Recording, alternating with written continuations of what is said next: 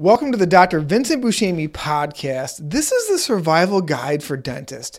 There's no clinical information, but what they don't tell you in dental school is that you need to treat your body like a professional athlete, your mind like a stoic philosopher. You need to be mentally and physically prepared for the trenches of clinical dentistry, and this podcast will get you there. This is Carrie Bennett, or she goes by Carrie B Wellness. I think I need to reevaluate my entire life after this interview. I, like maybe many of you, thought nutrition, food was bottom line the best way to improve your health and to treat your patients better and to live a better life. And I don't think that's the case after talking to Carrie. It sounds like light, circadian rhythm, hormone control, electrons, is the way to go. And that is actually the way to increase mitochondrial function. And maybe it's not diet. If you know anything about quantum biology or what Carrie calls quantum living, this is kind of the way to go. It's something I have to look into. I need you to listen to this podcast. Here's another picture of Carrie here. I need you to listen to this podcast and really hear what she has to say. I think that syncing up your circadian rhythm in improving what even Max Gulhane says, your light diet, I think that's going to increase your life, increase your happiness, and make you a healthier person. Carrie, thank you again for the podcast. Guys, thanks for tuning in, and I'll see you guys soon. Do you feel stuck on the financial hamster wheel? You thought you would be further ahead, but sometimes you feel like you're running in place. My name is Dr. Howard Polansky, a former dentist and now founder of Cashflow Coach USA. I help families and business owners improve their cash flow, not by tripling your income, but by being better on how you pay your expenses. You will be guided through a simple, practical system so that you can use your energy from surviving each month to thriving each month. The average client improves their cash flow over $30,000 per year. So if you would like to go from surviving to thriving, let's do a complimentary discovery call and see how soon you could find financial freedom faster. And so, Carrie, I cannot thank you enough for coming on my podcast. I got to ask you a question. What the hell is quantum biology and why are you so interested in it? That's a great question, Vincent. And um, that's the exact same thing I was asking about 10 years ago when I first found it. Like, what the hell is quantum biology? And I think the best way to describe it for people who are new to the topic is the fact that the body operates below the level of chemistry. Right. And so maybe we can go back to high school chemistry and we realize that, yeah, the body is made up of a bunch of chemicals and a bunch of proteins, but all of those are made up of atoms. And each one of those atoms is made up of a, combinations of electrons, protons, and neutrons. And those electrons interact with photons. And so we now know enough about the body at that scale, the scale of electrons, protons, photons, to say that we can influence the physiology of the body for good or for bad. Um, you, you, understanding the body at that level. And so that's kind of what I've been doing over the past 10 years or, or so, just really learning about the how the body operates at that scale. How do we influence it at that such low level or that intimate level? Yeah, I think there's a there's some important things to recognize, and that I mean, where do you want to start? We can start with light, we can start with water, but I think there's a couple of key things to understand before people are like, oh yeah, now I'm making that connection there as to how that can influence the body. Well, I think what my audience is very heavily keto and carnivore inclined. And I heard you say in a previous podcast, diet's like one of the, I don't want to say last things, but it's not the most important. So I'm going to be blown away that diet doesn't influence. Let's start with light.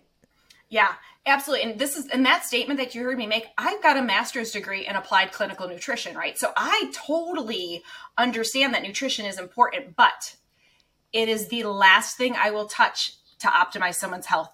And, and then if I need to, I will. And I mean, don't get me wrong, a crap diet is not going to help, not healthy.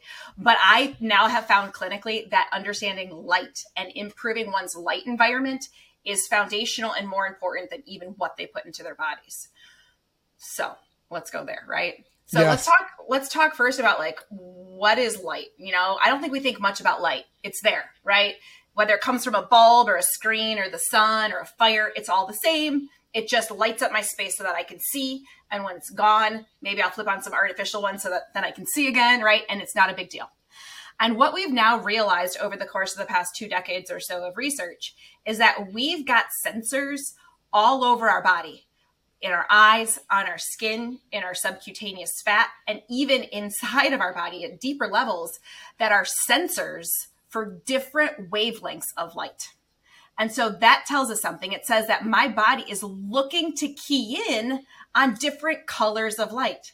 And so that's where we have to recognize that if I were to shine a little sunlight through a prism, everyone would have seen this before, right? The light breaks up into the colors of the rainbow.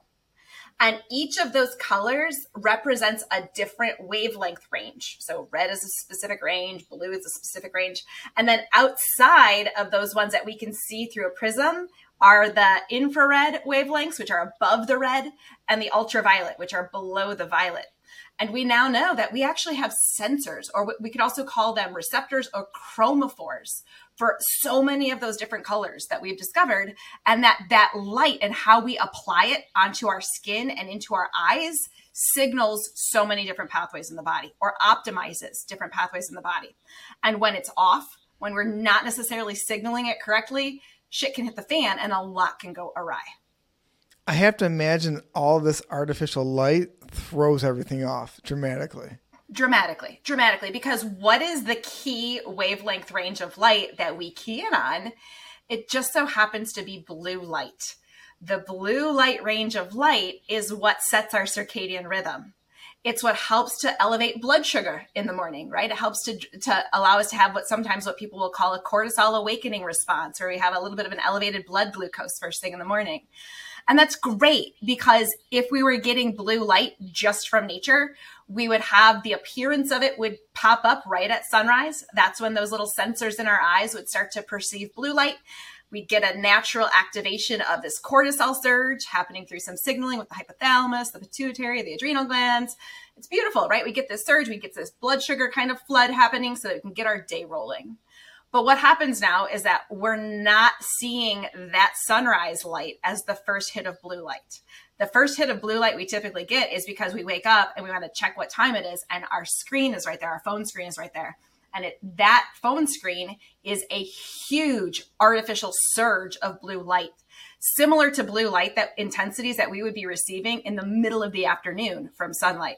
So you can imagine all of a sudden I go from getting this gradual blue light elevation from sunrise until the sun reaches its high point in the sky at noon to all of a sudden flashing my eyes with it first thing in the morning or in the middle of the night to check what time it is or you know uh, bef- after sunset as well when there's no blue light coming from the sun if i were living outside all of a sudden i'm staring at this blue lit screen in the middle of the evening or late into the night it's throwing things off massively. It is the prime driver, in my opinion, of hormone imbalance by far. And also, you know, I mean, to a one, a one extreme example of hormone imbalance, specifically with a hormone called melatonin, that would be things like cancer and neurodegenerative conditions, things that actually require melatonin to repair and heal. Um, we're just seeing them at astronomical levels because of the fact that we're surrounded by this artificial blue light all the time and don't realize that there's health consequences to it. So I always heard that blue light at night prevents you from sleeping because it lowers melatonin. And I actually interviewed Max Gulhane, and uh, you were on his ah, podcast, yeah, and he had the same glasses on, but he was also saying, like you were too, that blue light before the sun gets up throws you off the entire day too. Yeah, it absolutely can. So we're designed to tell time by the gradual appearance and change of blue light from the sun all day long. So before sunrise, our little blue light receptors in our eyes and on our skin, those melanopsin receptors, are not picking up any blue. The sun reaches above the horizon, we start to pick up the blue wavelengths of light. And then we pick up more and more and more and more blue until solar noon when the sun's at the high point, and then less and less and less and less blue until sunset when the sun goes below the horizon. We're not picking up any of that blue light anymore either. And so that's how we tell time the day has started, the day is going, going, going, and the day is waning, right? And then it's gone, the sun, and then it's darkness, right? And over and over again, we've got millennia worth of like this repeated pattern from sunlight. That we've only recently modified within the past hundreds I mean, 100 years, 150 years with artificial light from the light bulb, but really a lot within the past, I'd say, decade with the type of lighting we're using now. The LED lights from screens and light bulbs, which is just so, has such a sharp spike of blue light that never changes. So look at your phone at 4 a.m feels like solar noon to your brain. Look at your phone at 8 p.m., feels like solar noon to your brain. If you're under artificial light all day, it's never changing. So my brain's like, what time is it? What time is it? Is nothing's changing. Like we're kind of in zombie land. And that right there can throw off so many pathways in the body that are dependent on what we call a circadian rhythm or timing in the body in order to be uh, to function optimally. Well, let's kind of dive into that. What pathways are starting to unravel when your brain always thinks it's high noon? Well, you can picture the two hormones that I see most dysregulated are cortisol and melatonin. And those two hormones work in a circadian fashion. They work, they're, they are released, they're meant to be released at a set time and surge within a set time over the course of a 24 hour day. And so we're typically meant to have that cortisol surge happening around eight o'clock in the morning as that sun reaches bright enough in that morning surge. And then it goes down, down, down until it's very low in the afternoon. And then what picks up at sunset when no blue light is present is this a gradual increase of melatonin that then surges in complete darkness sometime, oh, let's say around midnight or so, give or take about four hours after darkness. And that stays elevated throughout the night. And then it starts to go down as the, the sun brightens the sky in the morning. And so we're built to release those hormones at those set times for key purposes.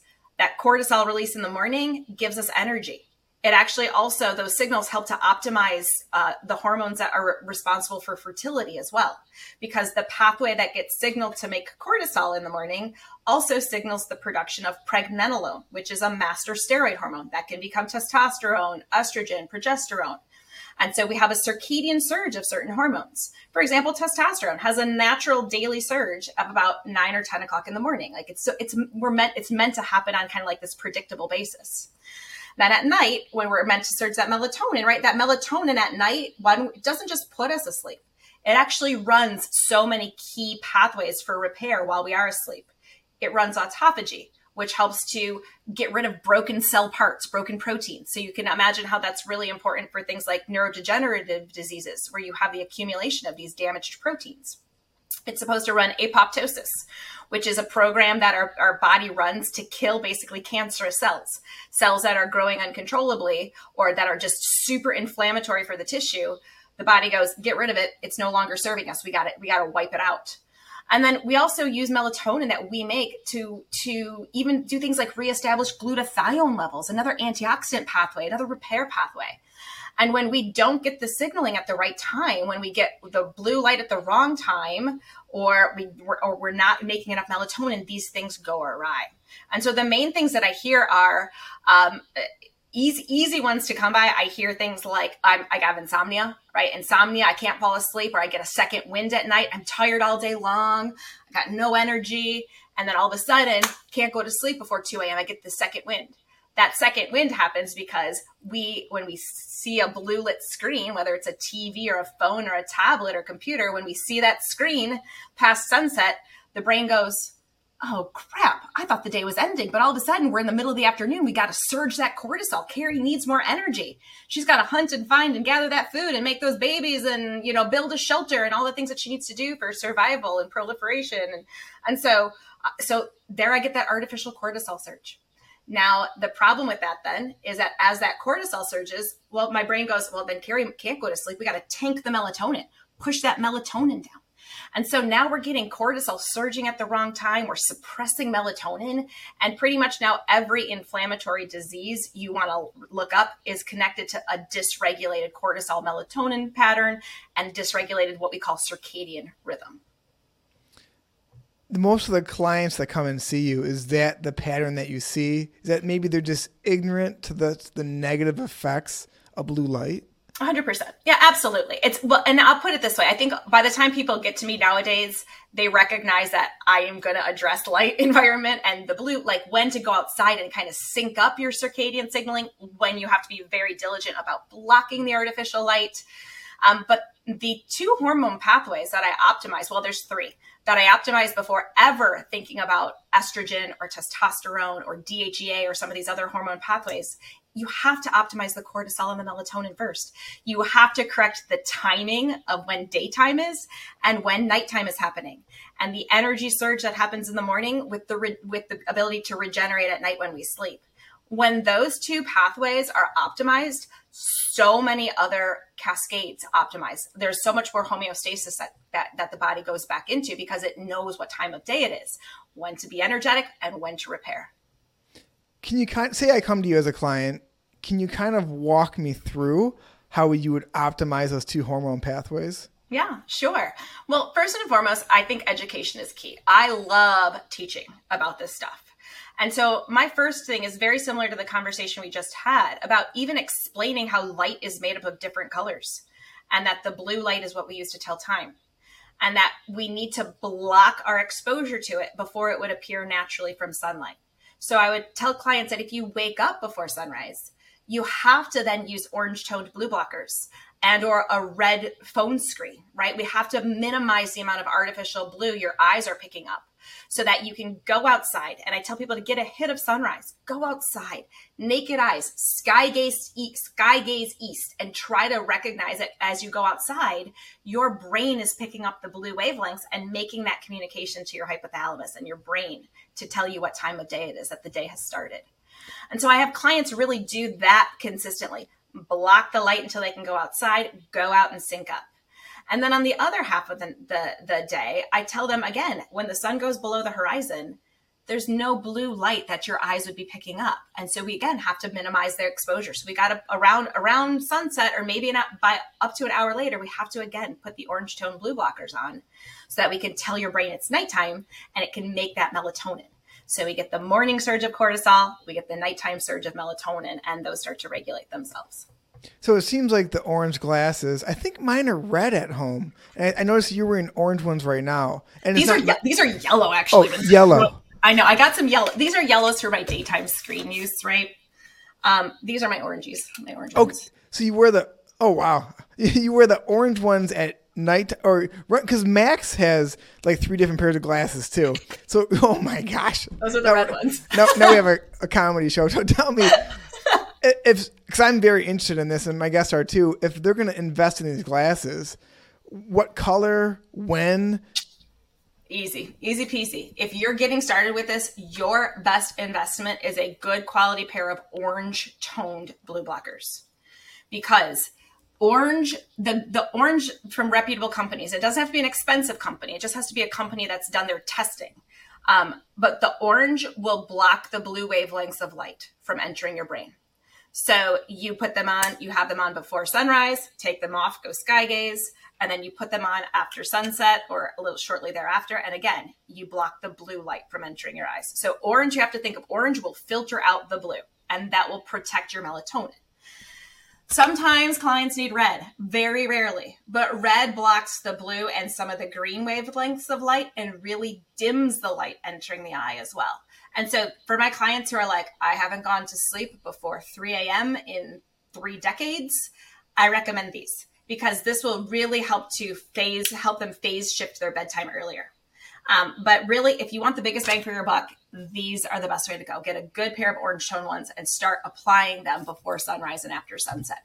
And then I've just found that, like, you know, I have transitioned from owning a gym and not being in front of a screen to being in front of a screen, right? And so uh, while I have some protective features, I my eyes feel best when I have these this particular brand of blue blockers on the yellow tone blue blockers. So i recommend yellows for people who are maybe in what i call a garbage light environment.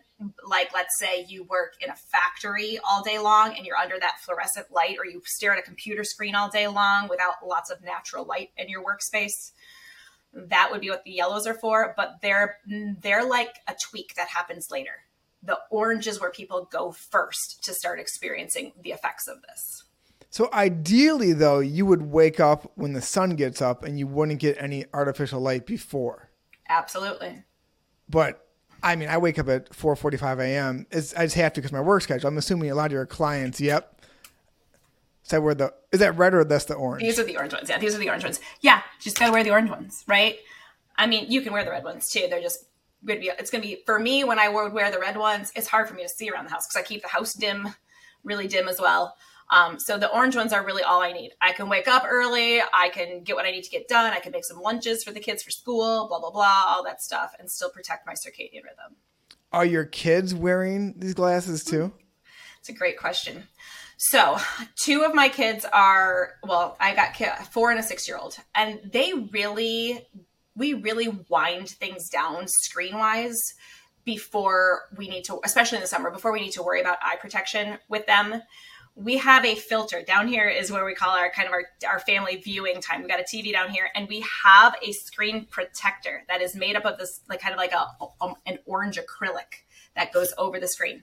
So that's fine, right? For all intents and purposes, we're good with those with them. We, they come outside a ton with me whenever possible, so it's great. Their circadian rhythm is strong. My husband, who has been with me on this journey for, you know, well, we've been married for almost 13 years, um, and then my 12 year old have just within the past year, year and a half started asking for the orange tone blue blockers at a certain time of night. They recognize that when it starts to get dark out and like if we if we're not on the tv that has the screen protection if we're on just what my, my husband calls like the normal tv upstairs um they don't like how it makes their their body feel when they're staring at that bright television screen after the sun goes down. So they've been they've started to request wearing them without me pushing it. Like I recognize that pushing it was not the way to go with clients or with anybody a long time ago, and just to live by example.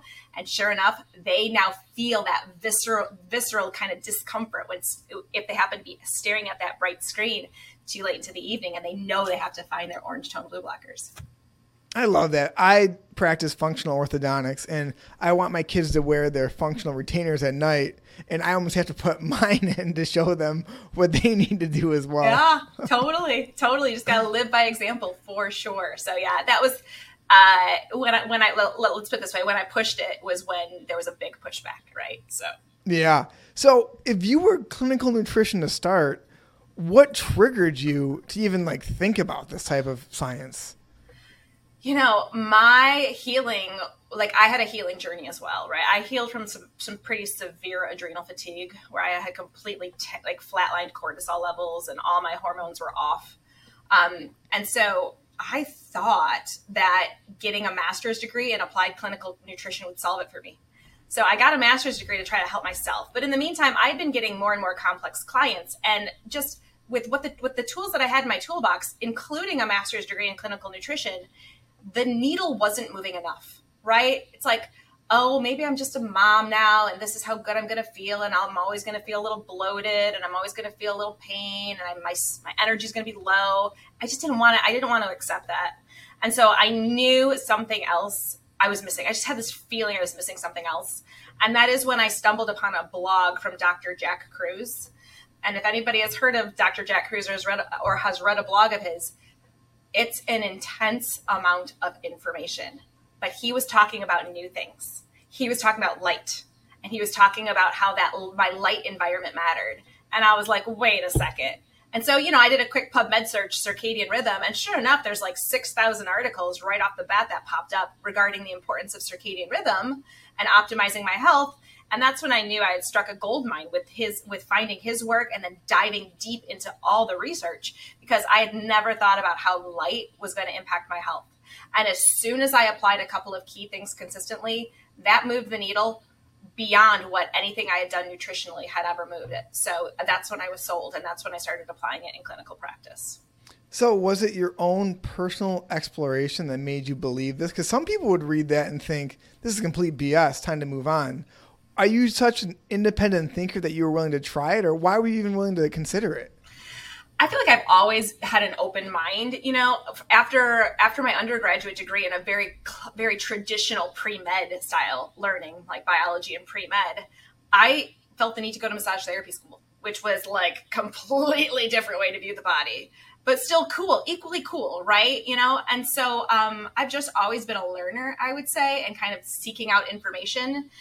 And the way he presented it was such that I was like, this man is really speaking with a lot of authority on this and a And like, you know, I he had had so many blogs at the time already done that once I, you know, made my way through three or four of them, I was like, okay, that this this has to there has to be something here.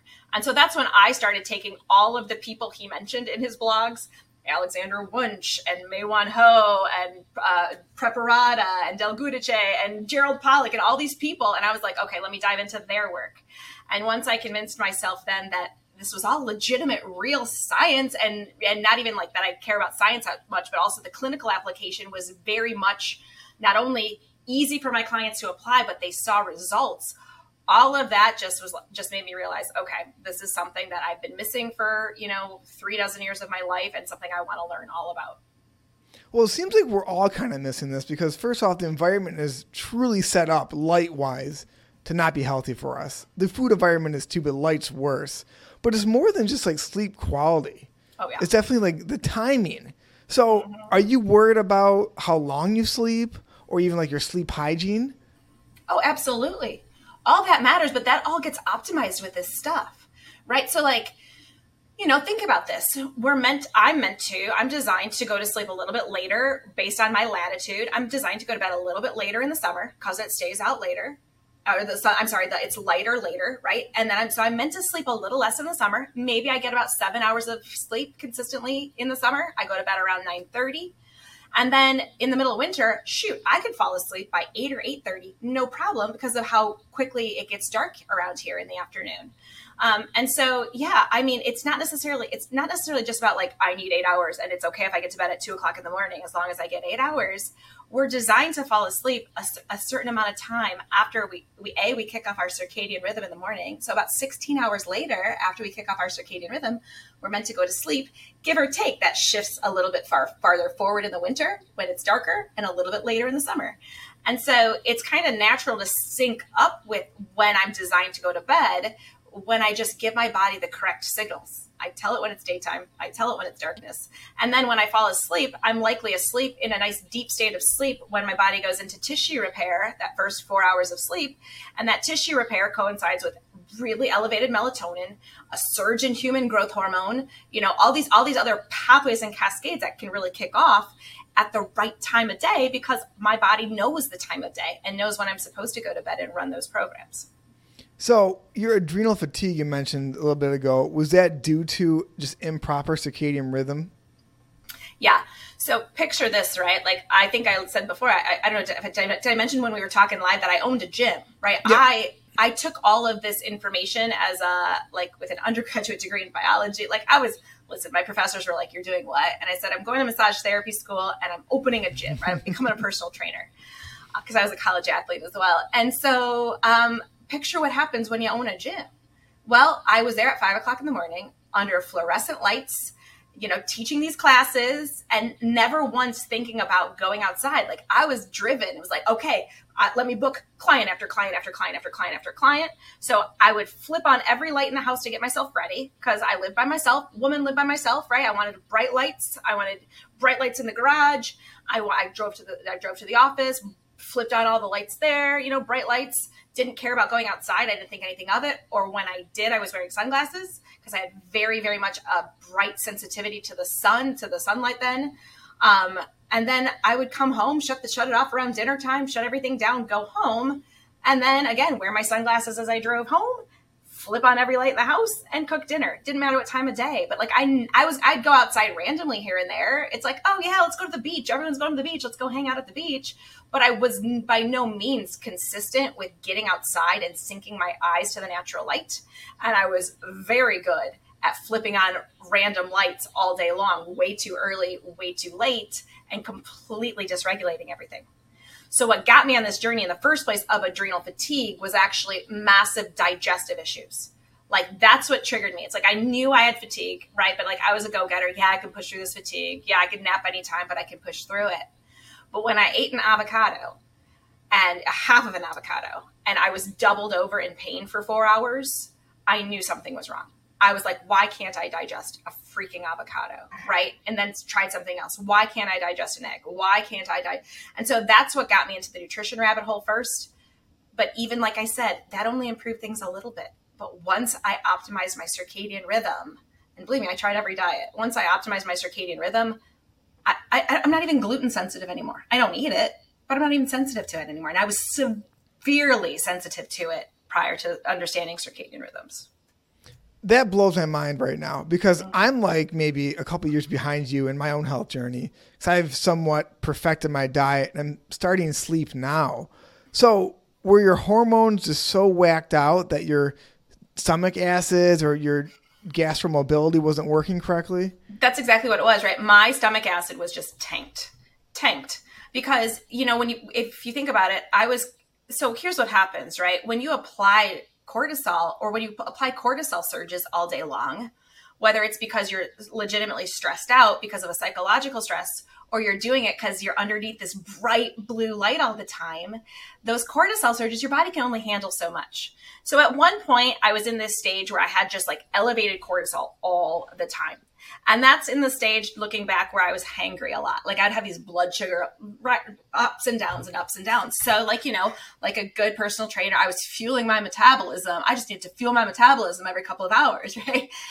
Um, but then I reached that point. The brain can only do that. The body only wants to have cortisol surging for so long. And then it shuts the pathways down in the brain. And one of the pathways that it shuts down is called the paraventricular nucleus. And so basically, you just downregulate cortisol completely, which flatlined me. And that's where I was just like, I can't digest a thing. I can I could go to sleep at any time right now and just I want to close my eyes. I feel like I'm in the middle of a movie theater with a, boring movie on and I, I just I just need to sleep at all hours of the day. And that's when I was just like I, I knew something was off and I recognized, you know, in hindsight now looking at it and also through my learning journey that gosh, I was just stressing my body out with light and that stress was down regulating my digestion, just shutting everything down on me. And I had to optimize timing as the first step on this healing journey. What was your caffeine consumption like when you just felt totally shut down? And how does it affect your circadian rhythm? Mm, that's a great question. Yeah. So, what I used to start my day off with was going to the coffee shop near my gym, and I would get three lattes with caramel syrup in them, three lattes, and I would have them probably all prior to about eleven o'clock in the morning. Were they um, iced? How did you make ice lattes? Were, yeah, these were ice lattes. I would just, yeah, I would just. oh my gosh! Listen, I'm embarrassed. I've never said that on a podcast before, but no joke. That's what I used to do, right? That's what, and I could, I mean, like, and I, frankly, I was like, oh, I can do it. I'm a personal trainer. I, I'm still fit, and I'm burning all these calories and blah blah. No big deal, right? Um, gosh, I look back, I, I cringe at it now. Um, but yeah, I was totally doing that. And so what is, and then I was also in this learning journey, I tried to throw in strict ketosis, strict intermittent fasting, and all of these things can actually, when not applied correctly or at the right time in one's healing journey, they can actually be more stressors. And so I was just stress. I was stressing out my system massively. When I started to kind of like get puffy, it's like, wow, I'm 10 pounds heavier than I was before. Like that's, let's go strict keto that was also not working for me, right? That was that actually crashed my hormones even more. And then I was like, well, let's intermittent fast with it. Let, let me not eat until two o'clock in the afternoon. That crashed my hormones even more. And so all of these things contributed to like this extreme fatigue and just just dysfunction all over my body. And it didn't matter what I ate, right? It, it didn't matter any of that. I had to get my light right before my body would start healing. So, what does the caffeine do to the is like spike cortisol. Spikes you, cortisol. You, yeah. you think it's high noon when it's not supposed to be. Yeah, exactly. Or like when I was flatlined with it, it's like when my body when my PVN was shut down, I was still spiking it artificially. You so you get like a little bit of an adrenaline surge, you get a cortisol surge. So I was trying to artificially in the course of let's say 5 a.m. The coffee shop open at 6 6 a.m. until 10 a.m. I was trying to artificially surge cortisol because I wasn't doing it naturally. And so I was just using caffeine as a substitute for what my body was meant to do, but it had downregulated that pathway naturally. So fasting is everybody talks about it. Me and my friends like brag to each other, like, "Oh, I fasted 24 hours. I'm like the best guy ever." Um, what is it doing to your circadian rhythm that's a negative? It's not necessarily messing with your circadian rhythm, but if you're trying to fast in a state where you have bad circadian signaling, and typically this is a hormone we haven't talked about. The other only other hormone I look at first is leptin. If we if if leptin is off and our circadian rhythm is off, then fasting actually can be a big time stressor for people. and it can also cause these really dysregulated cortisol surges or i'm sure you've read the literature or you if you've ever done like a three day fast you got like so much energy you get all of this surge of these stress hormones because your body's like find some freaking food go go go we're gonna like downregulate your sleep and some people misinterpret that as i've got so much energy i feel so great you know and every once in a while when it's the right time based on kind of like these other things i'm talking about it's great to do but like if you're using it when your body is already depleted, your signaling is off, you're already in a stressed out state, your leptin signaling is off, it can just make things a heck of a lot worse long run. And you made an interesting comment a couple of minutes ago where you said you just thought, okay, I'll fast a little more, I'll restrict carbs a little more, and then I'll finally get it. It's like thinking like I'll make a thousand more dollars this month, and then I'll be happy. Yeah, exactly. So exactly. do you have when clients come to you, are they keto low carb too when they're thinking like what the hell's wrong yeah most of them are keto low carb most of them are carnivore um, or most of them have been on a vegan diet for like a, an extended period of time let's say around the two year mark and it's like everyone feels good at first i feel like everyone feels good at first no matter what diet it is but but without their circadian rhythm uh, like on point they reach this they reach this plateau let's some sometimes it's six months into it sometimes it's two years where they're just like it was working or I felt better. I thought I felt better. What's going on now? And it's like they re- they're search for more, and so they want to either find another diet. So uh, I'll have sometimes carb uh, low carb people jump to the pro metabolic style eating, or I'll have vegans go completely carnivore. It's like, but like they're missing the point, right? None of it's going to work to the best of its ability until you set the foundation of what your body is looking for, which is knowing what time of day it is and knowing when to repair at night.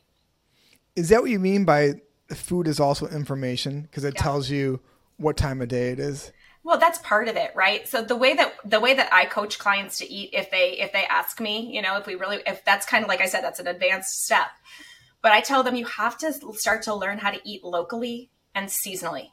You have to eat what would be growing in your light environment. Because food you know in the in the in the food wars online people say carbs are good, carbs are bad, fat is good, fat is bad. But all, what all those things ultimately are is electrons for our mitochondria. Sure, they contain some nutrients too, right? But every single thing we eat ultimately to be to become energy for us, which I define as ATP and water, all of those things have to break down into electrons. And those electrons, electrons are the way that we interact with light. So those plants, in order to grow, had to capture a certain wavelength of light to kickstart the process of growth, which is why in Michigan, I will never have a banana tree. There is never enough intense sunlight to grow bananas in my backyard. But I sure as heck can have an apple tree and grow those apples. It's because of the the amount and the intensity of light that gets captured in those plants to drive their growth. And so if I eat seasonally and locally, as those electrons go to my mitochondria, they release light. And that light tells time for my mitochondria. Oh, this is a really intense wavelength of light. Carrie must be in the middle of summer where she's eating apples and peaches and blueberries and and and squash. You know, like there, there, there's a different signaling that happens, and it has to do with the light, not the carbs or the fat or the protein itself.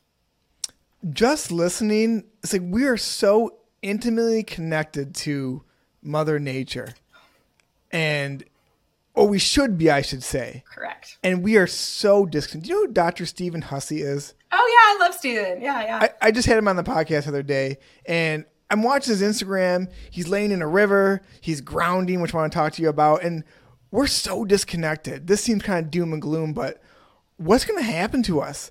Uh, the more we get engrossed in technology and the more we're in con- these concrete jungles? Well, you know, I think what's going to happen is what we're seeing happen right now. More and more, more and more of us are going to get sicker. We're going to get sicker at a younger age.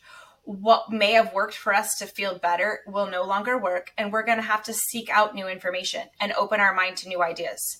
Which is exactly what happened to me. It's what happened to Steve. It's it's what happened to all of us, right? We had to find a different way of viewing health, and that's what I think is going to have to happen. People have to have the impetus to change and it's hard to tell people that their screens might be causing them harm or that their technology might be causing them harm or that living under a roof with you know closed walls and windows might be causing them harm it's hard to kind of bridge that gap so a lot of times unfortunately people or someone they love has to go through a health crisis for them to, to start to seek out different information. And the information is there.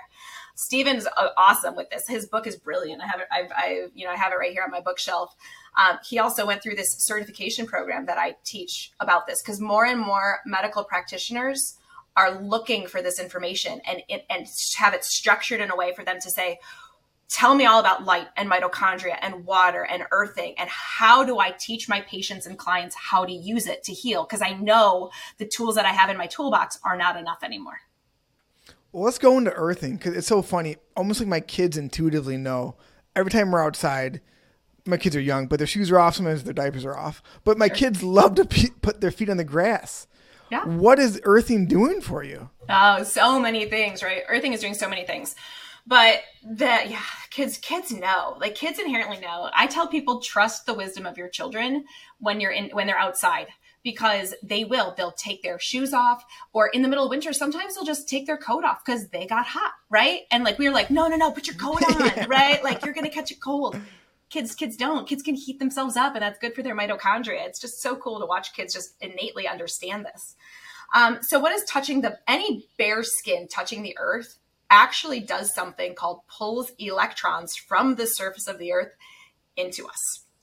So now, like, sounds woo, but actually, it's very well established that Earth's surface is like this infinite source of electrons. It has an electrical charge to it.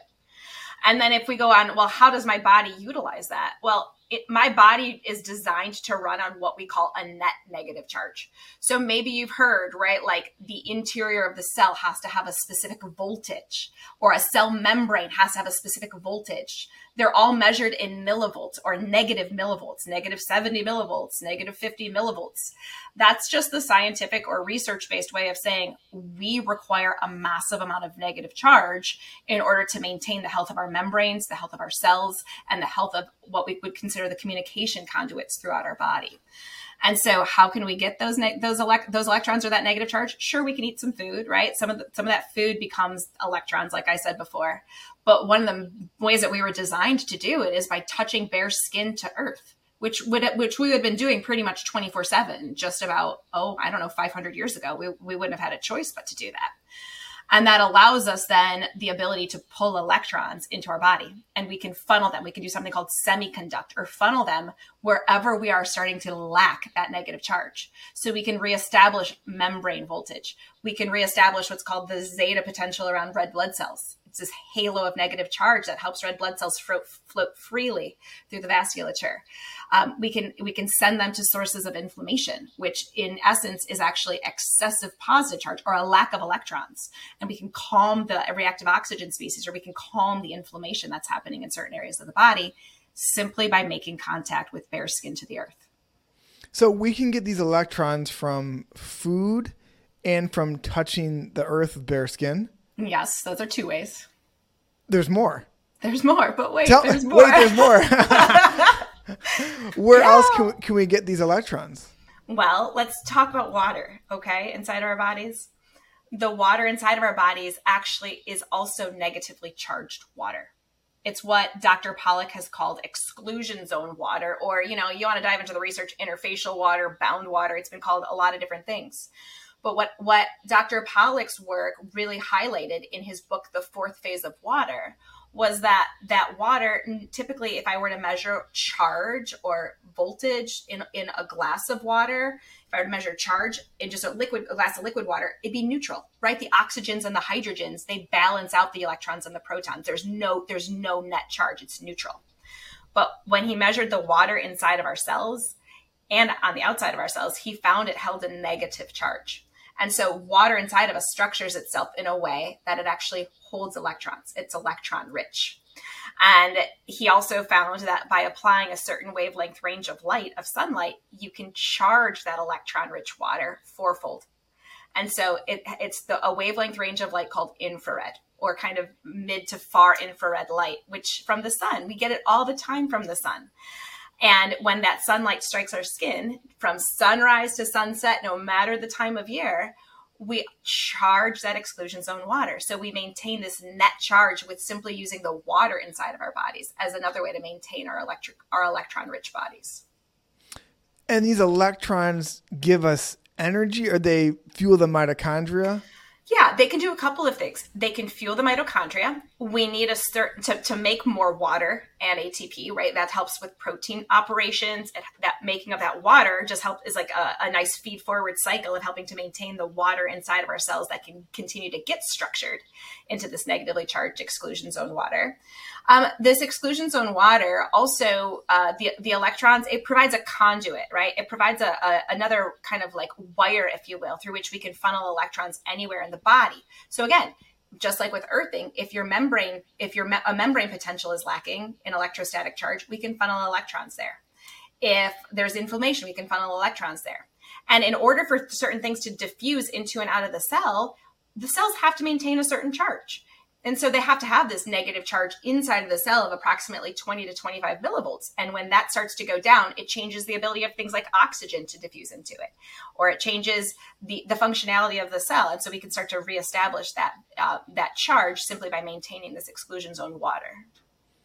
When you mention electron tunneling, is that what you're talking about? Like it's moving towards yeah, I would call the electron flow through the um, exclusion zone water more of a, a semiconduction pathway, what we call like an N-type semiconductor. But the electron tunneling happens through the mitochondria for sure, because the mitochondria have something called the electron transport chain.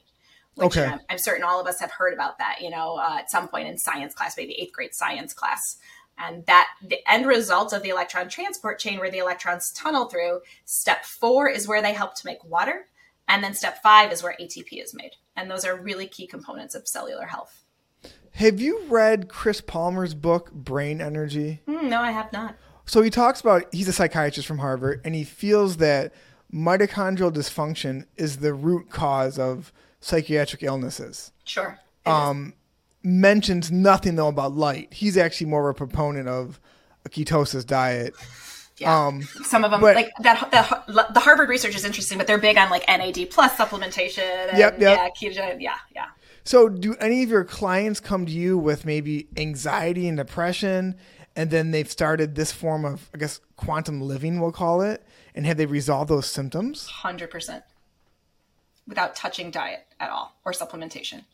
I, because- I believe you because you look so honest, but like that's like it's like blowing my mind because I'm so pro diet. But tell me more about that. Yeah, so let's talk about it. So if mitochondrial dysfunction drives anxiety, let's let's let's take that statement from this. Do you say Dr. Palmer? Palmer? Chris Chris Palmer. Chris yeah. Palmer. Chris Palmer.